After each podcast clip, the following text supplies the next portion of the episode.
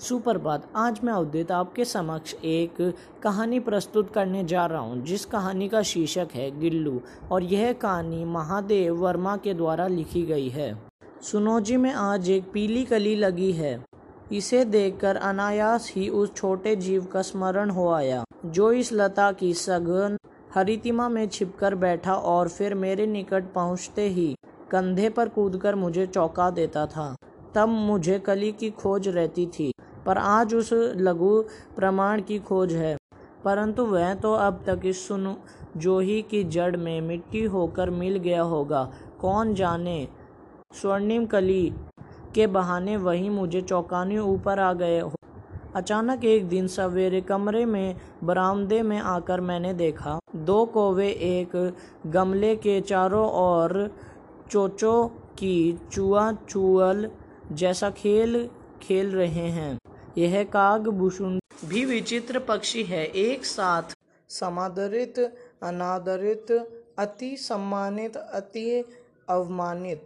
हमारे बेचारे पुरखे न गरुड़ के रूप में आ सकते हैं, न मयूर के, न हंस के। उन्हें पितरक्ष में हमसे कुछ पाने के लिए काग बनकर ही अवतीर्ण होना पड़ता है।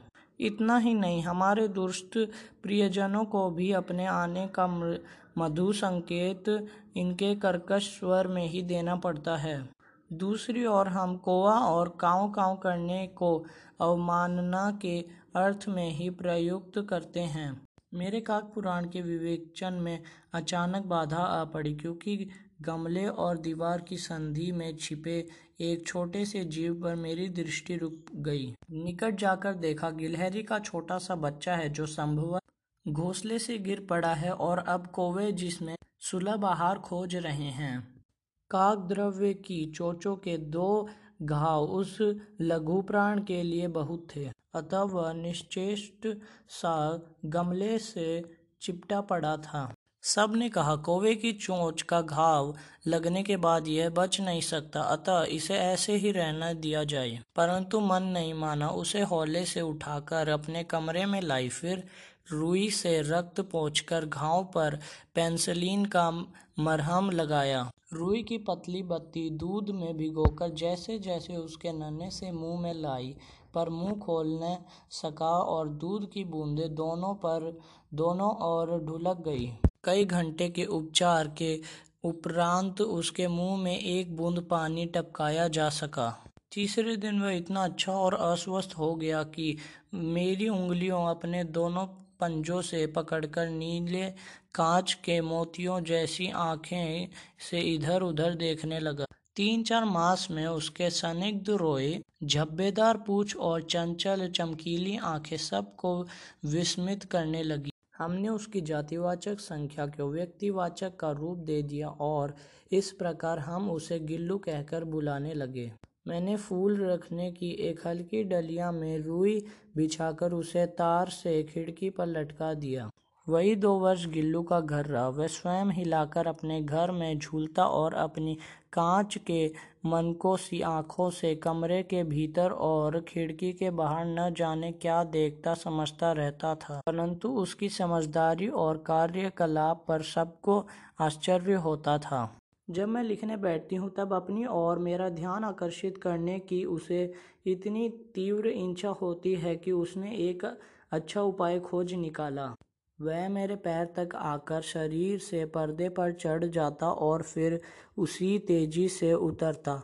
उसका यह दौड़ने का कर्म तब तक चलता जब तक मैं उसे पकड़ने के लिए न उठती। कभी मैं गिल्लू को पकड़कर एक लंबे लिफाफे में इस प्रकार रख देती कि उसके अकेले दो पंजे और सिर के अतिरिक्त सारा लघुघात लिफाफे के भीतर बंद रहता। इस अद्भुत स्थिति में कभी कभी घंटों मेज पर दीवार के सहारे खड़ा रहकर वह अपनी चमकीली आँखों से मेरा कार्यकलाप देखता रहता। भूख लगने पर चींची करके मानो वह मुझे सूचना देता और काजू या बिस्कुट मिल जाने पर उसी स्थिति में लिफाफे के से बाहर वाले पंजों से पकड़कर उसे कुतरता।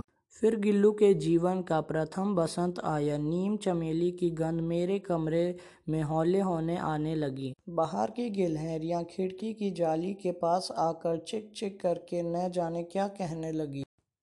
मैंने कीले निकालकर जाली का एक कोना खोल दिया और इस मार्ग से गिल्लू ने बाहर जाने पर सचमुच ही मुक्ति की सांस ली। इतने छोटे जीव को घर में पले कुत्ते बिल्लियों से बचाना भी एक समस्या ही थी।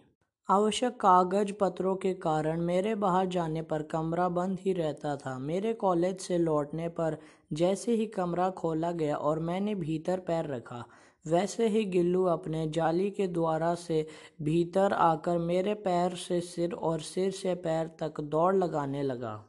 तब से यह नित्य का कर्म हो गया। मेरे कमरे से बाहर जाने पर गिल्लू भी खिड़की की खुली जाली की राह बाहर चला जाता और दिन भर गिलहरियों के झुंड का नेता बना हर डाल पर उछलता कूदता रहता और ठीक चार बजे वह खिड़की से भीतर आकर अपने झूले में झूलने लगता। मुझे चौंकाने की इच्छा उसमें न जाने कब और कैसे उत्पन्न हो गई। कभी फूलदान के फूलों में छिप जाता, कभी पर्दे की चुन्नट में और कभी सुनहोजी की पत्तियों में। मेरे पास बहुत से पशु पक्षी हैं और उनका मुझसे लगाव भी कम नहीं है, परंतु उनमें से किसी को मेरे साथ मेरी थाली में खाने की हिम्मत हुई है, ऐसा मुझे स्मरण नहीं आता। गिल्लू, इनमें अपवाद था। मैं जैसे ही खाने के कमरे में पहुँचती, वह खिड़की से निकलकर आँगन की दीवार बरामदा पार करके मेज पर पहुँच जाता और मेरे थाली में बैठ जाना चाहता। बड़ी कठिनाई से मैंने उसे थाली के पास बैठना सिखाया, जहाँ बैठकर वह मेरी थाली में से एक एक चावल उठाकर बड़ी सफ़ाई से खाता रहता। काजू उसका प्रिय खाद्य था और कई दिन काजू न मिलने पर वह अन्य खाने की चीज़ें या तो लेना बंद कर देता या झूले से नीचे फेंक देता। उसी बीच मुझे मोटर दुर्घटना में आहट होकर कुछ दिन अस्पताल में रहना पड़ा। उन दिनों जब मेरे कमरे का दरवाज़ा खोला जाता, गिल्लू अपने झूले से उतरकर दौड़ता और फिर किसी दूसरे को देखकर उसी तेज़ी से अपने घोंसले में जा बैठता। सब उसे काजू दे आते, परंतु अस्पताल से लौटकर जब मैंने उसके झूले की सफ़ाई की तो उसमें काजू भरे मिले। जिनसे ज्ञात होता है कि वह उन दिनों अपना प्रिय खाद्य कितना कम खाता रहा। मेरी अस्वस्थता में वह तकिए पर सिरहाने बैठकर अपने नन्हे नन्हे पंजों से मेरे सिर और बालों को इतने हौले हौले सहलाता रहता कि उसका हटना एक परिचारिका के हटने के समान लगता। गर्मियों में मैं जब दोपहर में काम करती रहती तो गिल्लू न बाहर जाता न अपने झूले में बैठता। उसने मेरे निकट रहने के साथ गर्मी से बचने का एक सर्वथा नया उपाय खोज निकाला था। वह मेरे पास रखी सुराई पर लेट जाता और इस प्रकार समीप भी रहता और ठंडक में भी रहता। गिलहरियों के जीवन की अवधि दो वर्षों से अधिक नहीं होती। अतः गिल्लू के जीवन यात्रा का अंत आ ही रहा था। दिन भर उसने न कुछ खाया, न बाहर गया। रात में अंत की यातना में भी वह अपने झूले से उतरकर मेरे बिस्तर पर आया और ठंडे पंजों से मेरी वहीं उंगली पकड़कर हाथ से चिपक गया। उस जिसे अपने बचपन की मरणसन स्थिति में पकड़ा था। पंजे इतने ठंडे हो रहे थे कि मैंने जागकर हीटर जलाया और उसे उष्णता देने का प्रयत्न किया। परंतु प्रभात की प्रथम किरण के स्पर्श के साथ ही वह किसी और जीवन में जागने के लिए सो गया। उसका झूला उतार कर रख दिया गया है। खिड़की की जाली बंद कर दी गई है, परंतु गिलहरियों की नई पीढ़ी जाली के उस पार चिक चिक करती ही रहती है और सुनजोही पर बसंत आता ही रहता है। सुनजोही की लता के नीचे गिल्लू को समाधि दी गई है, इसलिए भी कि उसे वह लता सबसे अधिक प्रिय थी। इसलिए भी कि उस लघुगात का किसी वांछती दिन जूही के पिताम्ब छोटे फल में खिल जाने का विश्वास मुझे संतोष देता है।